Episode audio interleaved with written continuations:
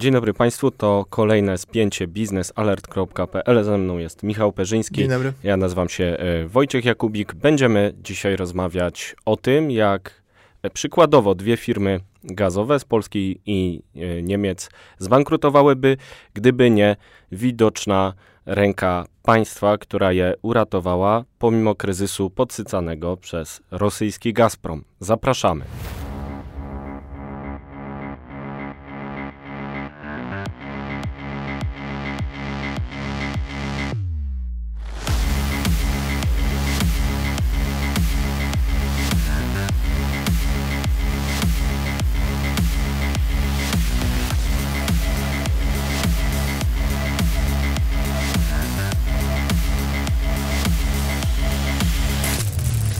Trwa kryzys energetyczny. Mamy rekordowe ceny gazu, przy okazji rekordowe ceny energii na giełdzie.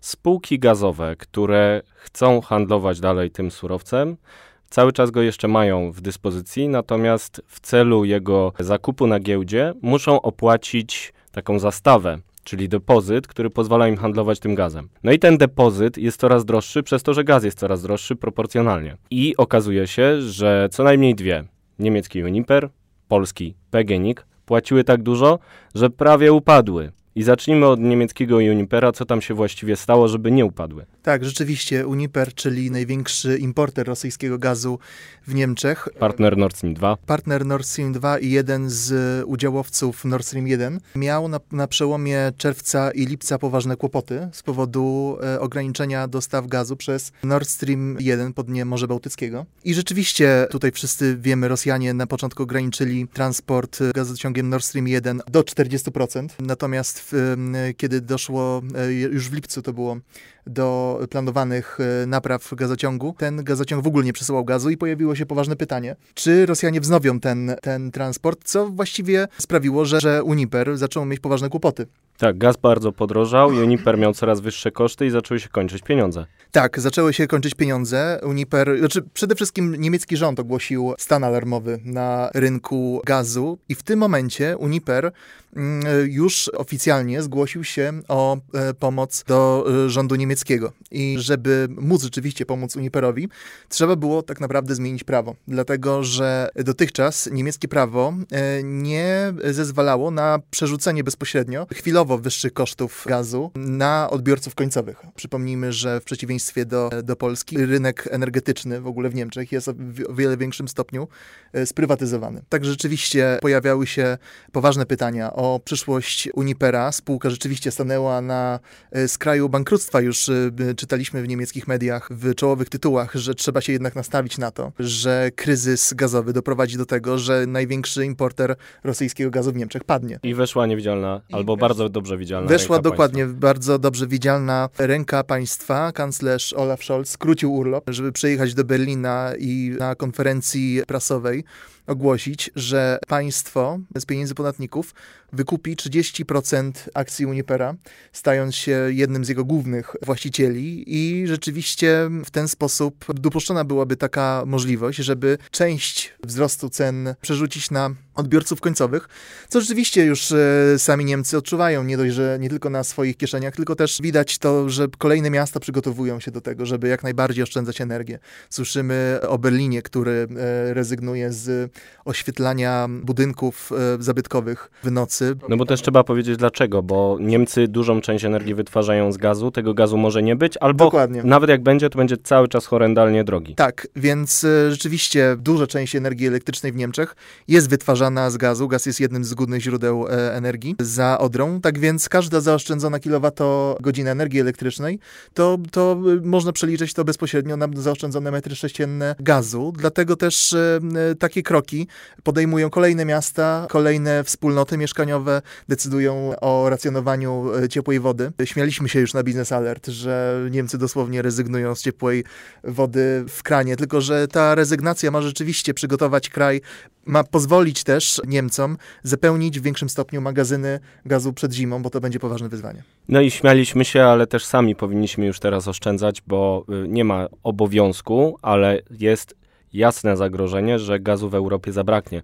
Problemy Niemców mogą się pojawić także w Polsce, nie tylko jeśli chodzi o dostępność gazu. Jeżeli u nich będzie kryzys gospodarczy wywołany niedoborem gazu, to nasza gospodarka ściśle związana z niemiecką też będzie miała problemy. Tak, y, trzeba też pamiętać, że Polska sprowadza też gaz z kierunku niemieckiego przez rewers na gazociągu jamalskim i rzeczywiście, no, gdyby padła duża spółka gazowa na rynku niemieckim, na pewno byśmy to odczuli w Polsce, czego też przykładem kłopotów na rynku gazu był polski PGNiG, który również w ostatnich tygodniach miał poważne kłopoty. Warto przypomnieć jeszcze debatę na temat subsydiowania PGNiG-u z grudnia 2021 roku. Już wtedy zaczął się kryzys energetyczny, bo Gazprom ogranicza podaż jakoś od wakacji 2021 roku. Część ekspertów uważa, że to, jest, że to był element przygotowań do ataku na Ukrainę. Zgadzam się z tymi opiniami, bo Rosjanie mogą teraz przykręcać kurek, zakładać nam taką folię na głowę niczym jakieś mafiozo i oczekiwać, że się złamiemy i przestaniemy wspierać Ukrainę. To właśnie się dzieje i Niemcy, które liczyły na tani gaz z Rosji na szlaku transformacji energetycznej, niestety się przeliczyły. Faktycznie to ryzyko rośnie, dlatego każda oszczędzona megawattogodzina to strata dla Władimira Putina. Poza tym oszczędność dla portfela, no i większe bezpieczeństwo. Dlatego popieram te działania w Niemczech. Myślę, że w Polsce one też się powinny odbywać. Warto oszczędzać energię, warto oszczędzać gaz. Zresztą nie trzeba Polaków do tego przekonywać, bo horrendalne ceny gazu spowodowały, że według danych gaz systemu, które u nas zostały opublikowane, w pierwszej połowie 2022 roku zmniejszyliśmy już zużycie gazu o 10% w Polsce, bez żadnego przymusu. No i w tych trudnych realiach, które były już widoczne w grudniu 2021 roku, pojawiły się rozwiązania ustawowe, które miały pozwolić państwu subsydiować PGNiG. Trochę inne rozwiązania, ale znowu widzialna ręka państwa, tak jak w przypadku Unipera w Niemczech, po to, żeby ten PGNiG mógł płacić rachunki, bo on miał troszkę inny problem wynikający z faktu, że musi kupować część gazu na giełdzie. E, na przykład ten gaz, który kupowany był przez rewers gazociągu jamalskiego, pochodzi z giełdy, a tam, żeby w ogóle wejść w transakcję, trzeba opłacić depozyt. I ceny są tak wysokie, że PGNiG-owi mogło nie wystarczyć w ogóle na ten depozyt.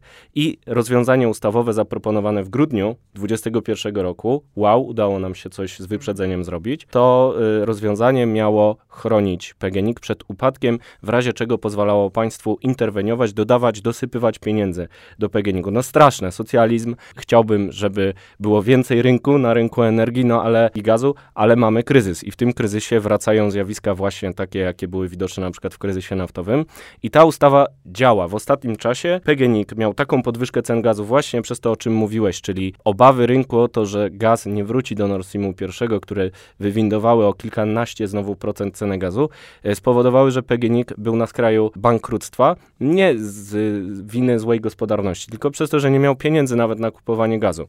No i Napisaliśmy o tym newsa. PGNiG dostał zgodę na pożyczkę bagatela 4,8 miliarda złotych, tylko po to, żeby utrzymać płynność i na rynku gazu nie upaść, bo upadek PGNiG-u też byłby zły nie tylko dla rynku polskiego, ale także innych. No i ta widzialna ręka państwa nas przed tym uchroniła, natomiast pieniądze poszły z budżetu, wszyscy za to zapłaciliśmy i odczujemy to oczywiście też w naszych portfelach, natomiast gaz będzie dalej e, płynął i z tego względu no niestety wchodzimy w etap, w którym ta widzialna ręka państwa będzie cały czas coraz mocniej widoczna. Gazprom nas y, w tej sytuacji postawił także przez to, że poszliśmy w zależność.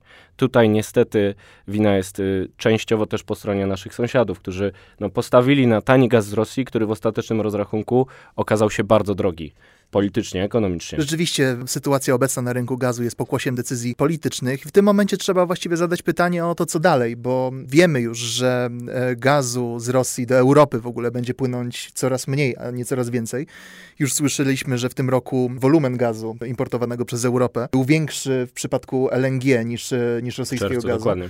Tak, więc jeżeli chodzi o Niemcy, które planują e, budowę kolejnych pływających terminali LNG, w wschodnich Niemczech czy w zachodnich nad Morzem Północnym. Na przykład w Lubminie, tuż obok wyjścia na ląd Nord Streamu I. Tak, więc e, rzeczywiście Lubmin stanie się takim e, miejscem, w którym importowany jest gaz tylko w tym momencie z innego kierunku. Niemcy mocno stawiają na import gazu skroplonego z podobnych kierunków co Polska zresztą, ze Stanów Zjednoczonych, z Kataru, z Norwegii. Jak to z kolei będzie wyglądało w Polsce? No, w Polsce mamy teoretycznie bezpieczeństwo dostaw zapewnione, ponieważ y, gazociąg Baltic Pipe będzie gotów jesienią. Terminal LNG jest zapchany pod korek, co chwilę przypływają nowe statki, czasami częściej niż raz w tygodniu, co jeszcze e, w czasie budowy terminalu wydawało się niemożliwe, bo wtedy na rosyjskim Sputniku można było przeczytać, że LNG się nigdy nie będzie opłacać. No i y, rzeczywistość weryfikuje te fakty.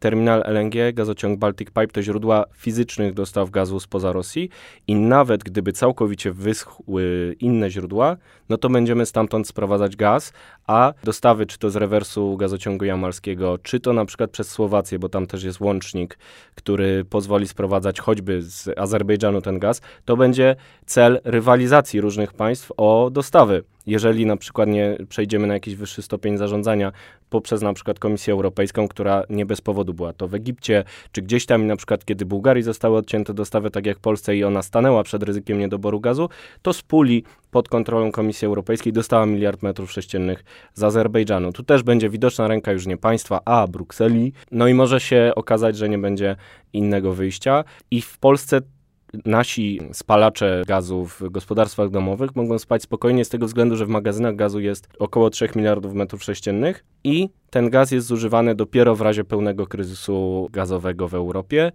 a tak się składa, że gospodarstwa domowe zużywają właśnie 3 miliardy metrów sześciennych gazu. To nie znaczy, że powinniśmy teraz iść w triumfalizm, który nam się czasami zdarza w ostatnim czasie, bo to tylko oznacza tyle, że gospodarstwa domowe dostaną gaz, chociaż może być na przykład w horrendalnej cenie, która będzie zaniżana przez Urząd Regulacji Energetyki w taryfach, które już są zaniżone i będą zaniżane dalej. Znowu państwo tutaj będzie działać, ale z kolei przemysł może mieć ograniczenia dostaw, tak samo jak na przykład Niemcy. Dlatego wydaje mi się, że warto takie przesłanie skierować do naszych y, widzów, że od nas zależy, na ile będziemy bezpieczni zimą i dlatego właśnie warto oszczędzać gaz, nawet jeśli nam nikt nie każe, żeby mieć więcej w zapasie, bo nie wiemy, co się jeszcze stanie, a po Władimirze Putinie można spodziewać się wszystkiego. To na pewno już teraz wiemy.